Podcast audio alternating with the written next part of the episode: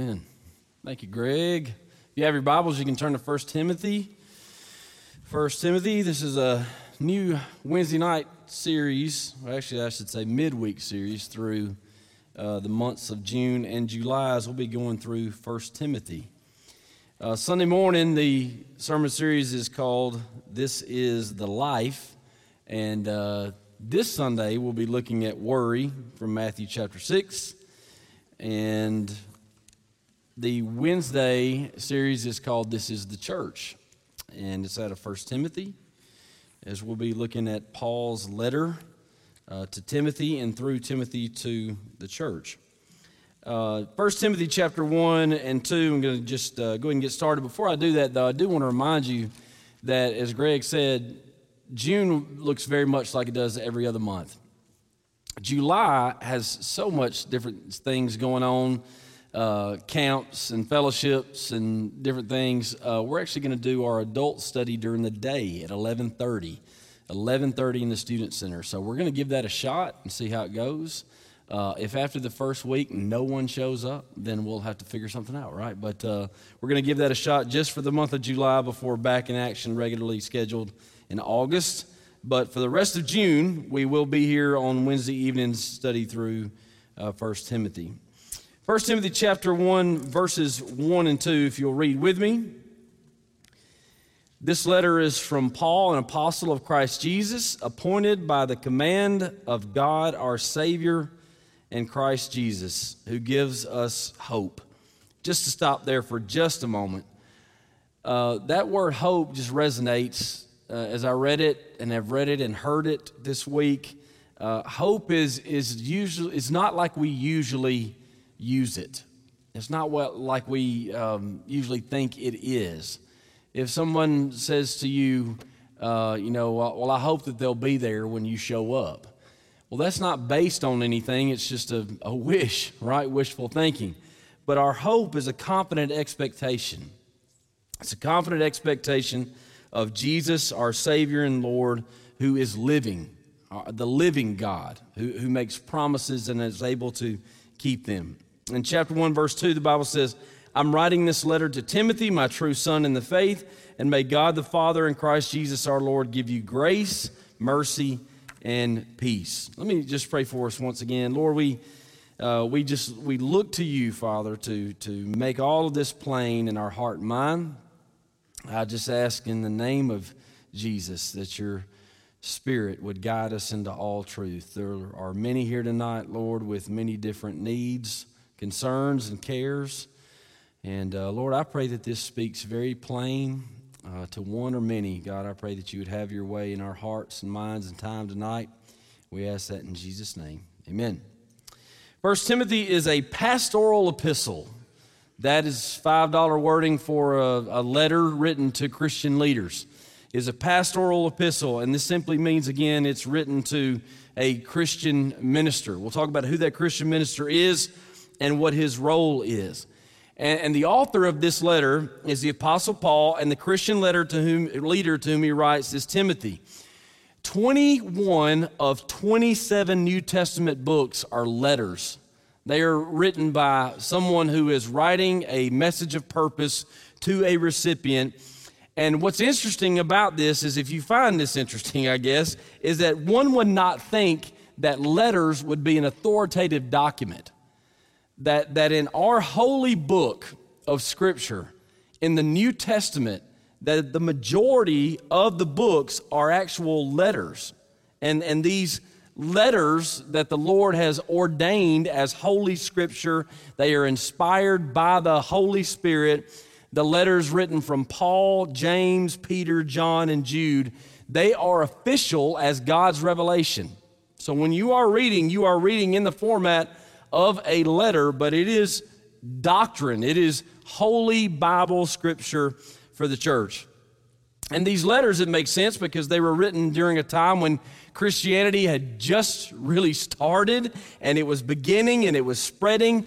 And because it was spreading and spreading so quickly, there was a need to communicate doctrine across the way and down the road and across cultures even to Christian leaders so that unity would be maintained, which is why God put it together just like this. And not just letters written by whoever, but letters written by credible and personal leaders, the apostles and the apostle Paul, who had been in the presence of Jesus. 1 Timothy is a letter from one Christian leader to another Christian leader who was overseeing Christian leaders. So as Paul is writing to Timothy, Timothy was sort of a supervisor of other house churches. He is overseeing other bodies of believers meeting in homes. And Timothy, again, was a supervisor of sorts. He was appointing pastors, overseers of doctrine. They were practicing this in the context of the local church, which were usually house churches, but they were surrounded by and even infiltrated by false teachers.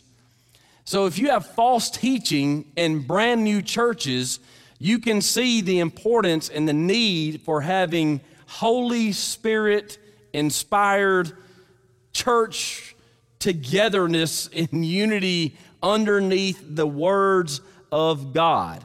And so this need for communication, again, as the gospel is spreading, house churches are growing, and Timothy is often referred to as the understudy of the Apostle Paul, the mentee of the Apostle Paul. Now, when Paul introduces himself in chapter 1, verse 1, he identifies himself as an apostle, but then he establishes his relationship with the recipient. Notice this, he says in chapter 1, verse 1, "This letter is from Paul, an apostle of Jesus Christ, appointed by the command of our God, our Savior, and Christ Jesus, who gives us hope." This is very formal. It's like somebody telling you what their title is when they are addressing you. And then he says, "I'm writing this letter to Timothy, my true son in the faith." So you've got a formal address and then you have a personal address, because ministry is not business. Let me say that one more time. For those of you that lead, that serve in Christian ministry is not business. You may have a title and good for that, but the personal relationships is where it's at. In fact, our lead staff comes out of a retreat. One of the biggest takeaways that we had is that ministry works best in the context of relationships. So while Greg was making fun of me for being late, I was out there making personal relationships. Y'all hear me? No, it's truly, ministry works best in the context of relationships. It takes time and serving together and fellowshipping with one another to learn the needs of each other, the backgrounds and what everybody's going through. And so this is Paul telling you that he has spent personal time with the Lord, and the Lord has seen fit to make him an official representative of his glory, but that personally he has not taken Timothy on as a project that he has put through an academy or business school. It is taking on someone personally, as he calls him his son in the faith.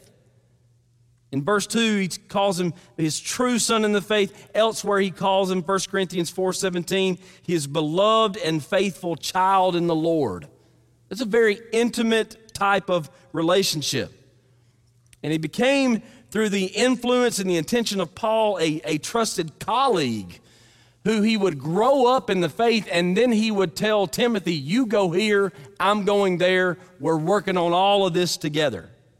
And with that kind of language, you can quickly deduce that this is a very personal but very missional letter. And before, though, this is very important, before there was the leadership of Paul in Timothy's life, there was the leadership of his mother and his grandmother. Now, what we're looking at right now is how a Christian leader became a Christian leader. How did this man who is a supervisor of house churches, that is appointing elders for churches of the living God and overseeing the communication of that doctrine and refuting what is not sound doctrine, how did that young man become a grown man as a leader in the church of the living God? Yes, Paul was his mentor. Paul called him his son in the faith. But before that, it was his mama and his grandmama that established faith in his steps. 2 Timothy mentions Lois, his grandmother, Eunice, his mother, saying it was the faith that first filled them that continues strong in you, in the home setting, in the teaching of the Scripture, the representation of the Scripture written on the walls and hand-stitched into the couch pillows. It was the culture of Christianity that was lived out before this young man. Now, I don't know why the father wasn't in the picture. I don't know why the grandfather wasn't in the picture. And some would suggest that the father had passed away and so did the grandfather. But the genuine faith of the mother and the grandmother stood in the gap, and I would even say led the way towards a foundation of a godly heritage, so that when Paul came along, he was ready to take another step towards Christian ministry. 2 Timothy chapter 3, verse 15 attests to the fact that he had been taught the Holy Scriptures since childhood. Man, what an encouragement and a challenge to every parent, every grandparent, every guardian, every teacher, every leader of youth. And as Greg prayed for our student ministry tonight, for our children's ministry tonight, in creative ways they are communicating the love of Christ and the Word of God. And God uses all of that as he continues to call people to the ministry. He continues to call all of us to the ministry, by the way, and he continues to call some to lead in specific ways in the church. Paul was likely a visitor in Timothy's home. You wonder how Paul gets to the home of Timothy and how he serves in Timothy's home and how they get to know one another. Some suggest that Paul was recovering there after a persecution beating, that he had been stoned and he recovered in the house of Timothy's mama and grandmama. And 2 Timothy says that Timothy knew what Paul taught and knew what he lived, and he knew what Paul's purpose in life was. 2 Timothy says that Timothy knew Paul's faith, patience, love, endurance, persecution, and suffering. To know all of that about someone is a ton of time together. It is a ton of time observing, of studying, of talking. There's a lot of observation there. And this all brings us to the mind tonight of the idea of Christian mentoring, coaching, discipleship, yes, whatever word you want to give it. This is the idea that one leads another in Christianity. If you are here tonight, it's very possible that you are here because someone has led you here from years past, meaning you have seen in someone else's life the results of the study of Scripture. You have seen someone that you care about and that cares about you has communicated to you over time why it's important that you be in front of the Word of God whenever you get the opportunity. It's also very possible that you're here tonight because you didn't have that person and you want one. You want to have the full experience of Christianity. You want people in your life that are leading the way and lighting it up so that you can follow in their feet as they follow Jesus. I can tell you the honest truth that my life is better because of people that I considered better believers than me. That's pretty honest language, and I want you to understand what I mean by that. And I think we all do in our heart. There's people in our circles that when we measure our faith up against theirs, we go, I want to be like that when I grow up. Are you with me? I've seen and known people like that all of my life, and I'm super thankful for them because there have been those people all of my life who I have viewed as having a closer walk with the Lord, a higher standard lived. And when I think about ideal Christianity, they were the closest to that, and I thought, I want to be around them more. And I'm so thankful that I am. That is family members, church family members. Some people were not in our local church, but I knew that they were following Jesus out of a local church. And so I revered them for that and remembered them for that. Some were people who just spoke into my life. in a very close relationship, and others were those that I simply watched from a distance. I actually never had a conversation with them, but their faith glowed in their life. And Timothy had at least three of these that we know of: mother, grandmother, and the Apostle Paul.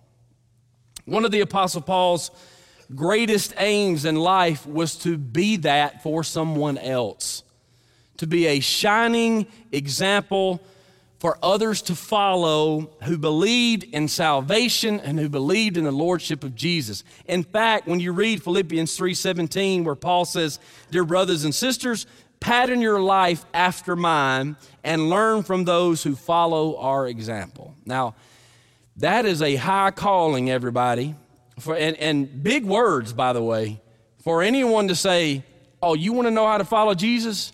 Just come on and follow me." That's big words. That's a bold statement. And one of the reasons that Paul made this statement is because the next verse he says, because there are those that are telling you they're following Jesus, but they're not. We are. You go the way that we're going and follow our example. Jesus, and listen to this, in Philippians 3:17, when the scripture says, "Dear brothers and sisters, pattern your lives after mine and learn from those who follow our example." The word example, I've learned, can mean seal or stamp. So from those who follow our stamp, from our seal. What is a seal? What is a stamp? It's something that makes an impression, right? Well, Jesus is the original impression. So when Paul says, learn from those who follow our example, learn from those who follow our impression, he is telling them, learn from those who follow us as we follow Jesus. Paul lives before others in the reality of the truth and the difference that Jesus has made in his life between who he used to be and who he is now. I read the following today, that good mentors, if we would aspire to be a Christian mentor, or maybe we are in some circumstances, or maybe we are just because we are in a Christian home with people looking up at us. Good mentors never settle for the imitation of themselves. Ultimately, they must be trusted to provide a living picture of Christ. For a practical point here, one of the most, just my opinion, I guess, one of the most difficult things to initiate for someone is a mentoring relationship. Now, I've had that happen in ministry many times where somebody sits down and goes, "Would you please put me with somebody that can help me, that can show me the way? Who can I talk to that I can meet with regularly that would say, this is how you do it, or this is what you need to do?" And in my ministry experience, the request of someone who can guide or steer, while it is a familiar one, it's not easy to pair people together. Because you have to pair people together with personalities. You have to pair people together with schedules. I can meet every morning at 5. The first person you call says, "I can't meet till 7 p.m. So then you begin to look, and you're thinking about how can we put people's strengths and weaknesses together, the strength of the mentor, the need of the disciple. So if you would say tonight, I want to take a reverse approach to that, and you think, I'm one of those folks that I need people in my life to show me how to live. I need people in my life, I need to follow their feet as they follow Jesus, the seal and the stamp. Let's look at it this way. If that's you, you start. Instead of asking the minister or asking somebody to line that up, the first people you need to ask, or the first person that you need to ask, is the Lord himself. Ask God to order your steps. Ask the Lord to put somebody in your life, to put people in your way, in your path, or to point those folks out that are following Jesus that you can follow. So seek the Lord, because you can find him, and ask and seek and knock and ask the Lord, who is it that I should be looking at? The second thing I would say is seek to be around that person. You seek. Seek to be around them and build relationships with people that you look up to. Meaning, what does that look like? Ask them if they'll get coffee with you. I don't drink coffee. I don't even know why I keep saying that. I know most people, you do. I know John Daxon and I talked about this today. We're going to have to go get the coffee with a missionary partner. And I'm like, I'll be the little child that gets a Coke while y'all drink man coffee. But ask them, say, hey, if you got a few minutes, let's go get lunch. Do you mind if I sit down and ask you a few questions? And instead of waiting on somebody else to set that up, seek that out. And most Christians I know that are following the Lord will definitely be taking time with you, and they'll be glad that you asked. But seek that out and ask them if they got a few minutes to sit down to answer some questions. Who do you know whose story is familiar with yours? Maybe take the initiative to ask them to lunch. And maybe you don't have to ask them to lunch. Maybe it's just, hey, I'm going to give you a phone call. We don't have to meet very long, but I got a few questions on my heart that I need somebody to help me walk through as far as the answers go. So, If you're sort of waiting for something to just show up in your lap, or there to be like this love connection, remember that show where you're paired with the perfect person? Open your eyes. Who is following Jesus? Go ask them where they'll be and just show up.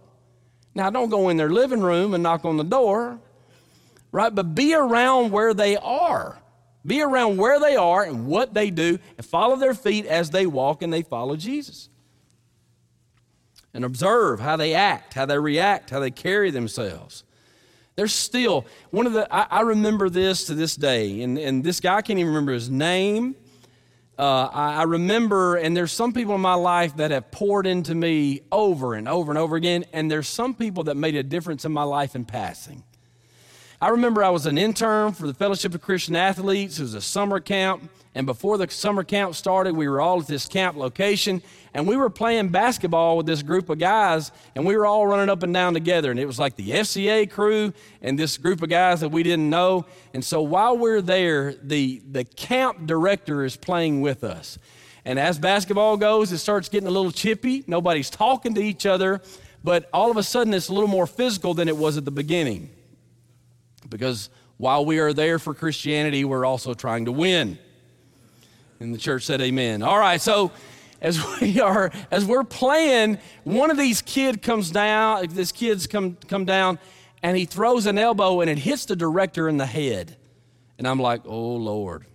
Like, we're all going to be thrown out of FCA before we are able to serve here. And I'll never forget it. He has the ball in his hands, and his face is red, and he goes... He breathes like that, and he goes, your ball. And he runs back down the floor. While the rest of us are about 20 years old, and we're being like, that's it? As he's older than us, he's showing us how to respond in the spirit and not in the flesh. And for whatever reason, that has not left me all these years. 20 years later, it's not left me, that I've seen a response in the spirit and not in the flesh. Look and open your eyes. And the rest of us need to know that people are looking and they have their eyes open. Amen? Now, as we make our way past that introduction, really, which is Paul's leadership over Timothy, it then gets into the meat. And I'll just tell you tonight, we're going to get through verses 3 through verses 11. Verses 12 through 20 we hope to cover next week, as I believe there's 6 chapters of Timothy. There's 7 weeks I think we have until the end of the summer, and so we're going to cover the first chapter in 2 weeks. Let's read together verses 3 through 11. When I left for Macedonia, I urged you to stay there in Ephesus and stop those whose teaching is contrary to the truth.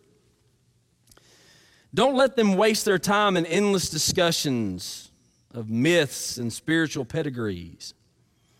These things only lead to meaningless speculations, which don't help people live a life of faith in God.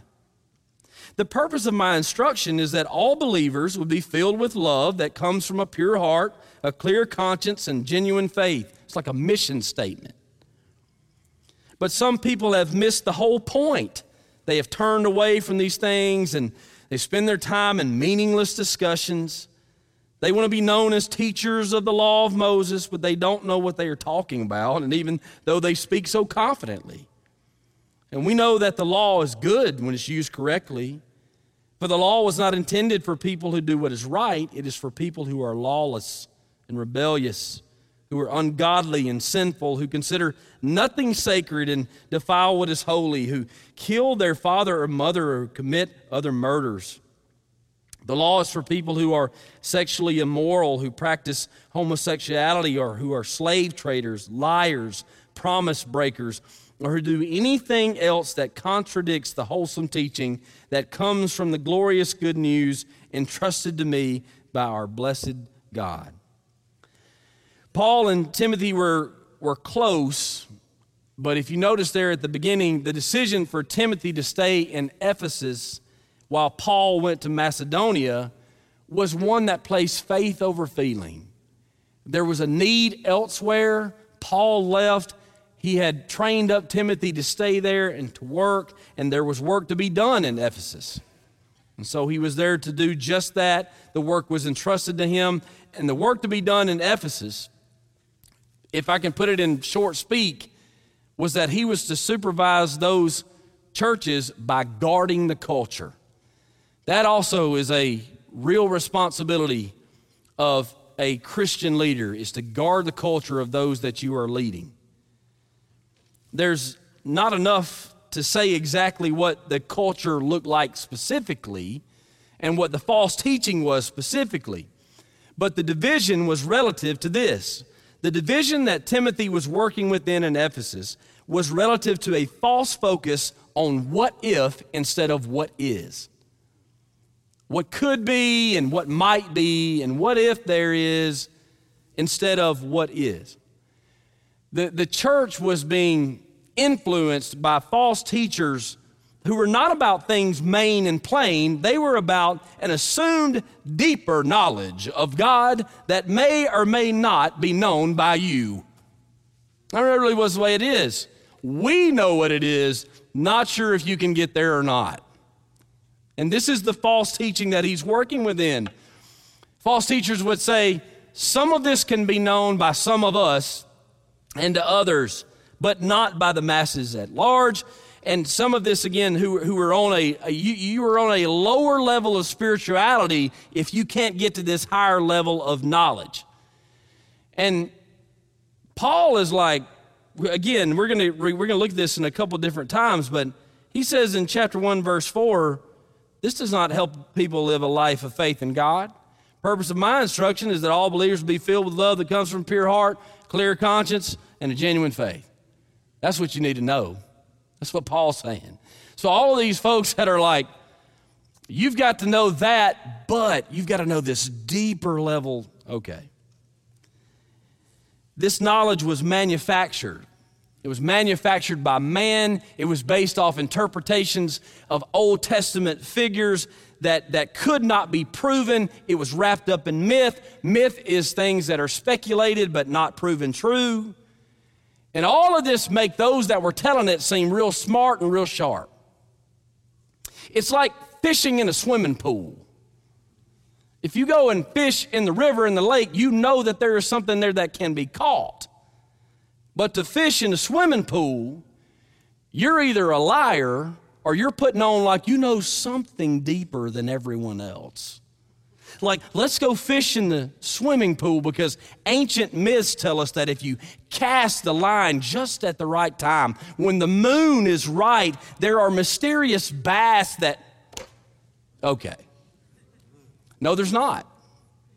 Why? That's not been revealed. That's why there's not. Dig deep. This will be on your screen. If your mind is hardwired to go deeper, let me just give you this. And God, thank the Lord for those whose minds are geared and hardwired to go deeper. But dig where there is stuff. Dig deep into what is revealed. Cast your line where there are fish. If you have that gifted mind to where you enjoy that, to where you want to go deeper, that's just fine. And God has made you that way. He's made you that way, though, to dig deep within what he has revealed. Don't try to conjure up truth where Scripture is silent. That's what leads people into what? Meaningless discussions. You start talking about what's not there, what could be there, what others have said, because meaningless discussions focus on what? They focus on what if, not what is. And that doesn't help your neighbor. What does that mean? Sometimes we want to sit around and have these deep dive, meaningless discussions, and our neighbor needs you, Christian, to be their friend. Are you hearing me? We want to have all these deep Bible studies, and we don't even know what's there. We just want the pastor or teacher to wow us with what could be there that we don't know what is. But your neighbor needs your testimony. They don't need your commentary. Are you hearing me? Yes, there are minds like yours that are out there that need an apologetics response. They need for your deep dive to be in the defense of the holy word of God, not in the questions of what if, but the truth of what is. And so out of this comes the focus of spiritual pedigrees as some want to be known. Their desire is not service. Their desire, those false teachers, was recognition. Take this note down. Biblical truth will always raise the Lord and lower the man. Biblical truth will always raise the Lord and lower the man. False teaching will raise the man and lower the Lord. Biblical teaching is about the Lord. False teaching is about the teacher. And the teacher is not the Savior. That kind of teaching misses the point, and it doesn't help anyone. If I am to give you conclusions that I have reached outside of the doctrine of Scripture, then you can point to me as being smarter than God. That's not what this whole thing is about. So just a few days, well, last Sunday, I attended a deacon ordination in the afternoon, Sunday afternoon, around 1:30, 2 o'clock. I attended that ordination for a friend of mine that I've known since high school, and during the service, the pastor, before they actually got into the ordination service, he said, as just a point of order, I just want to recognize all the pastors that are here with us today. Of course, I'm thinking, no, you don't have to do this, man, because I know the pastor, he's a good friend of mine as well. So there he goes. First of all, I would like to welcome Andy John King, the pastor of Round Island. That's what he said. Now, I was at Round Island some years ago as student pastor, but for whatever reason, he said, I'd like to welcome Andy John King, the pastor of Round Island. And let me tell you, right after that, that place went crazy. One person stood up and said, are you serious? You don't know that he's the pastor of Lindsay Lane? Now, you should know at this point, I'm totally kidding. No one stood up and said anything. You know why? No one cared. Where's he at? Okay. No one cared. And I say that to you because no one cared because no one was there for that, right? I mean, there was no dishonor meant by the pastor. The day was not about me or any other visiting pastor, and the whole service was meant to honor God who saved this man and raised him up to serve God. So the whole spiritual pedigree thing, you talk about like the Lord teaches you lessons in humility through that too. Like that's not where you don't care, right? He even went as far as to correct himself. He came up later in the service, bless him, great friend, godly man. He came up later in the service, he goes, hey, as one who wants to get words right, I just wanted to let you know I said Round Island meant Lindsay Lane. And of course, everybody was like, whatever, dude, you know? that's the spiritual pedigree is like, I don't know. I mean, I was led to the Lord by who? By who? Just serve the Lord. Amen? Paul was not trying to claim a knowledge so deep that it couldn't be attained. His teaching was known, and his teaching was up front. He was trying to say up front, this is what you need to know. This is the truth that's helpful and that you need to hang on to. In fact, the whole point, again, is there in the last half of verse 4 and the entirety of verse 5, where he says, help people live a life of faith in God, the purpose, telling you up front, of my instruction, meaning that you can grasp, is that all believers would be filled with love that comes from a pure heart, a clear conscience, and genuine faith. To love from a heart that is captured by the Lord. To live without shame and regret. That's the instruction for you to receive. And to truly believe that God in Christ is the reason that we are all here and that the reason we exist, and He is the way that we are redeemed. That teaching is enough. It is morally effective and it is theologically efficient. It is going back to the gospel, amen? And Timothy was charged by Paul to teach that truth according to the revealed truth of Jesus and the scripture and inspiration that points to Jesus. Now, I want to ask you tonight, do you know the Bible enough to know the difference between sound doctrine and false teaching? Do you know the Bible enough, and do your friends and family know the Bible enough to know the difference between sound doctrine and false teaching? And God bless you, because part of that, you'd say, well, I'm here tonight. Absolutely right. And I would encourage us all to think about those that are not just here, not here tonight, but I would ask you this too. Are you in a group? And are those that you've invited to be here, are they in a group? And why would you say that? Preacher, why would you tell us to keep getting in a group? In a group is where you circle up and go from the pews to the rows, from the rows to the circles, and you begin to sit around the Word of God and discuss it and ask questions. And I would encourage you to be the bold person in your class and in your group that when you don't understand, you go, hey, I've got a question. What does that mean? Why is that there?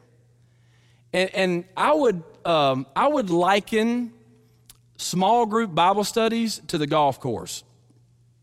When you go to the golf course, you think that everybody there is a wonderful golfer. They're all awesome. They look great, and they're better than you. And then when you get out there, you go, I'm okay. Right? Except for some of you. But I mean, like you get out there and you realize that everybody's dressed up, but nobody's really good. So I might as well humble myself and go on and act like I don't know what I'm doing, because I don't. So when you sit in a group, you are there and the leader is there to take your questions as they are teaching the Word of God, and you are able then to ask questions about what is false teaching, what was the false teaching, who is Paul, what is an apostle, what is the gospel? Like, ask those questions. Guarantee you, there may be 2 or 3 people in that group be like, you don't know what that is. 7 out of 10 are going to be like, I'm so glad that you asked. So that's where it goes. Get in a group. Seek God in His Word on your own. That's the first thing. I should have told you that before you get in a group. Read the Word of God. And when you read the Word of God, trust that the Spirit of God is going to make it plain if you open your heart to the Lord. Read it again, and ask good questions. You can supplement your seeking with resources. Can I tell you this? We've had people in the last month, that happens all the time, it's great questions. Had a guy that said, hey, I've got something I'm going to send you online. I don't know if it's good or not. Brand new Christian, just been baptized, started reading the Word. He's like, but I know there's a bunch of stuff out there on Google, so I'm just going to send you this and you tell me what you think. I opened it up and I was like, absolutely. That is a resource that I use during the week to study sermons. I believe it's trusted. Man, I say go for it, because that's a good place. If you think to yourself, like, I need to know those kinds of things, well, all of our pastoral staff, not just our pastoral staff, a lot of our staff would be ready and willing to take your questions. We also have a discipleship pastor. Go ahead, Josh, raise your hand up right there. There's Josh right there in the back, reluctantly raising his hand. Josh at lindsaylane.org. He would be glad to take your questions and say, can you direct me towards 3 commentaries? Can you send me towards 3 podcasts? What about a study Bible? What study Bible should I use? That your leaders are here to help you with that. And yes, it will help you to ask the right questions and steer you in the right direction. And I would even tell you to read with an approach. Does anybody know what the 2 questions we always ask are from the pulpit when studying the Bible? What does this teach us about God? What does this teach us about man? You can get started there with the Holy Spirit and be fine. All right? And then past that, you can ask questions. There are also other supplemental approaches to studying Scripture. You've got the SPEC method, which is there a sin to avoid, a promise to keep, an example to follow, or a command to obey? Ask those when you read the Scripture. There's the SOAP method. The SOAP method would tell you, read the Scripture, make observations. Now, make observations meaning what? What do I see? What does it mean? What is repeated? What is around the text? What is the context? How does this apply? That's the A, and P is committed to prayer. Do you know the Bible enough to know the difference between sound doctrine and false teaching? What is the answer to not knowing enough? Know enough. Y'all, we live in a time where resources are literally at the swipe of a finger, many of them, all right? All right, verses 8 through 11. Verse 8, we know that the law is good when used correctly, for the law was not intended for people who do what is right. It is for people who are lawless and rebellious, who are ungodly and sinful, who consider nothing sacred and defile what is holy, who kill their father or mother or commit other murders. The law is for people who are sexually immoral, who practice homosexuality, who are slave traders, liars, promise breakers, or who do anything else that contradicts the wholesome teaching that comes from the glorious good news entrusted to me by our blessed God. The false teaching of Ephesus was not just leading towards self, and it was not just filled with mythological discussions that led to nowhere. It was also legalistic. The teachers wanted to be known as teachers of what? The law of Moses. Now, many of you come from a different background, similar backgrounds maybe. Some of you may come from a very legalistic background. And you deal with that inside your heart of saved by grace through faith, but I got to do some other stuff too, right? Well, if you look in the Scripture, the church of the New Testament was faced with that all the time, faced with continued false teaching from the old systems. And so they would mix in a little bit of falsehood with truth, and it would dilute the truth. And Scripture says that false teachers would reject things that God had made acceptable, marriage and food, and they would say, you can't do this, and you can't do that. If you want to be saved and stay saved, then you got to, right? And they wanted to impose circumcisions and other ceremonial rituals towards salvation. This is why Paul asked the church at Galatia, he said in Galatians chapter 3, verse 3, after starting your new lives in the Spirit that has freed you from sin, that is guiding you towards the truth, he says, why are you now trying to become perfect by your own human effort? You have been forgiven.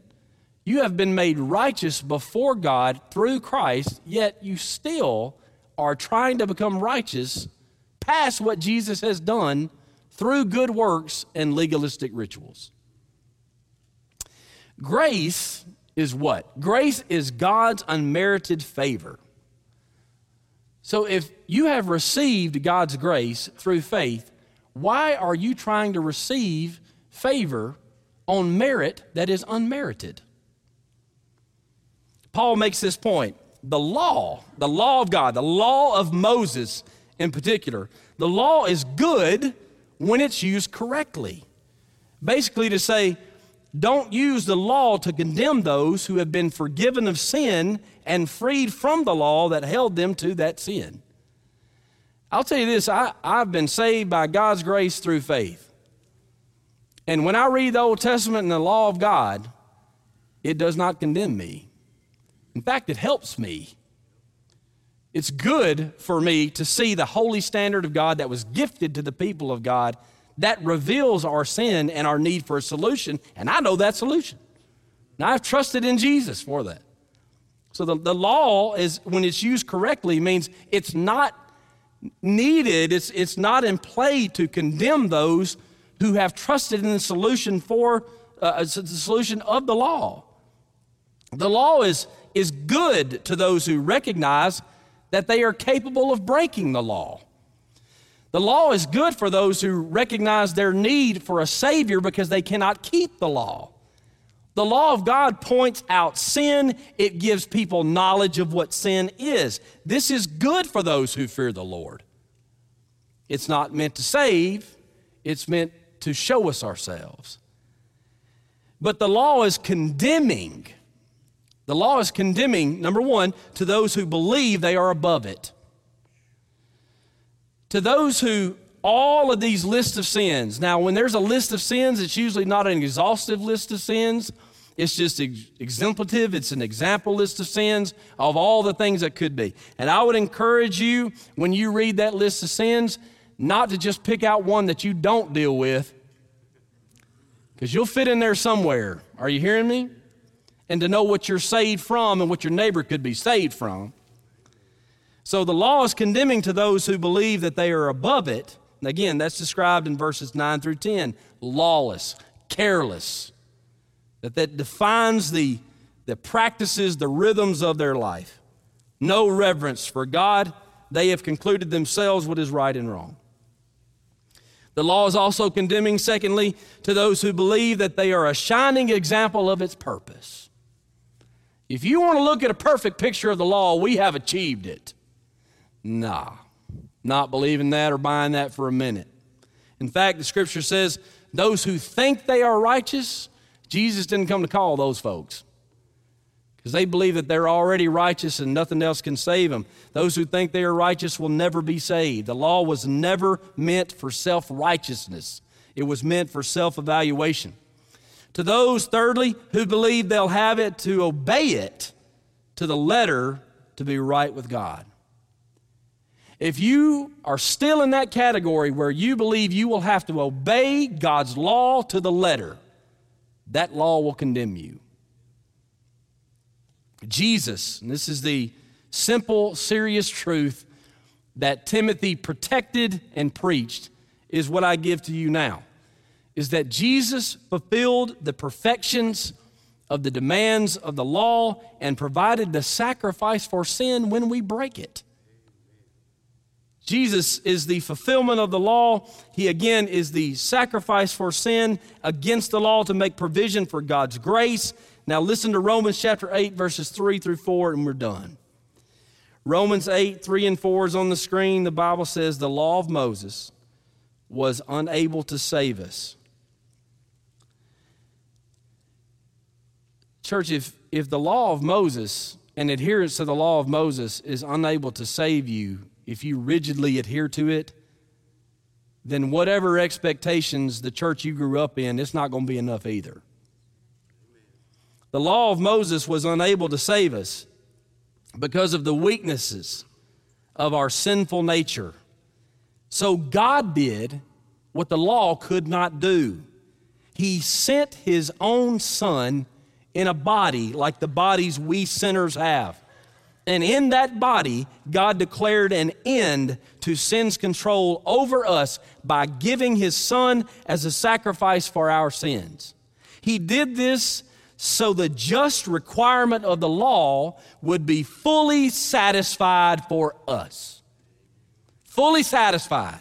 The just requirements of the law would be fully satisfied for us in who? In Christ Jesus, who no longer follows our sinful nature, but instead follows the Spirit. And we are freed by the Spirit of God, and we follow Jesus by the Spirit of God. In Jesus' name, amen. All right. Next week, we'll be in 1 Timothy once again in chapter 1. You can read ahead there in verses 12 through 20. And if possible, we'll touch on chapter 2 when we get back here next week. Think over the resources available. Think over the questions we've asked. And truly, we are here to help and to see you through to your next step of discipleship. Let me pray for us tonight, and we'll be on our way. Lord, thank you for your word.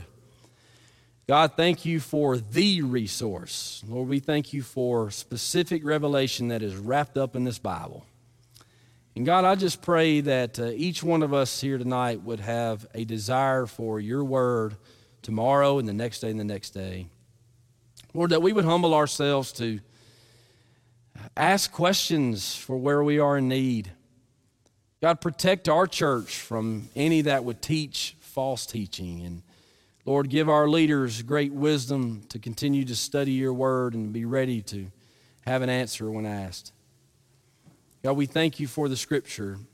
We thank you, O God, that we are not here trying to grind out our life over the law, but that you have fulfilled the perfection of the law and that it requires. You fulfilled that through Jesus.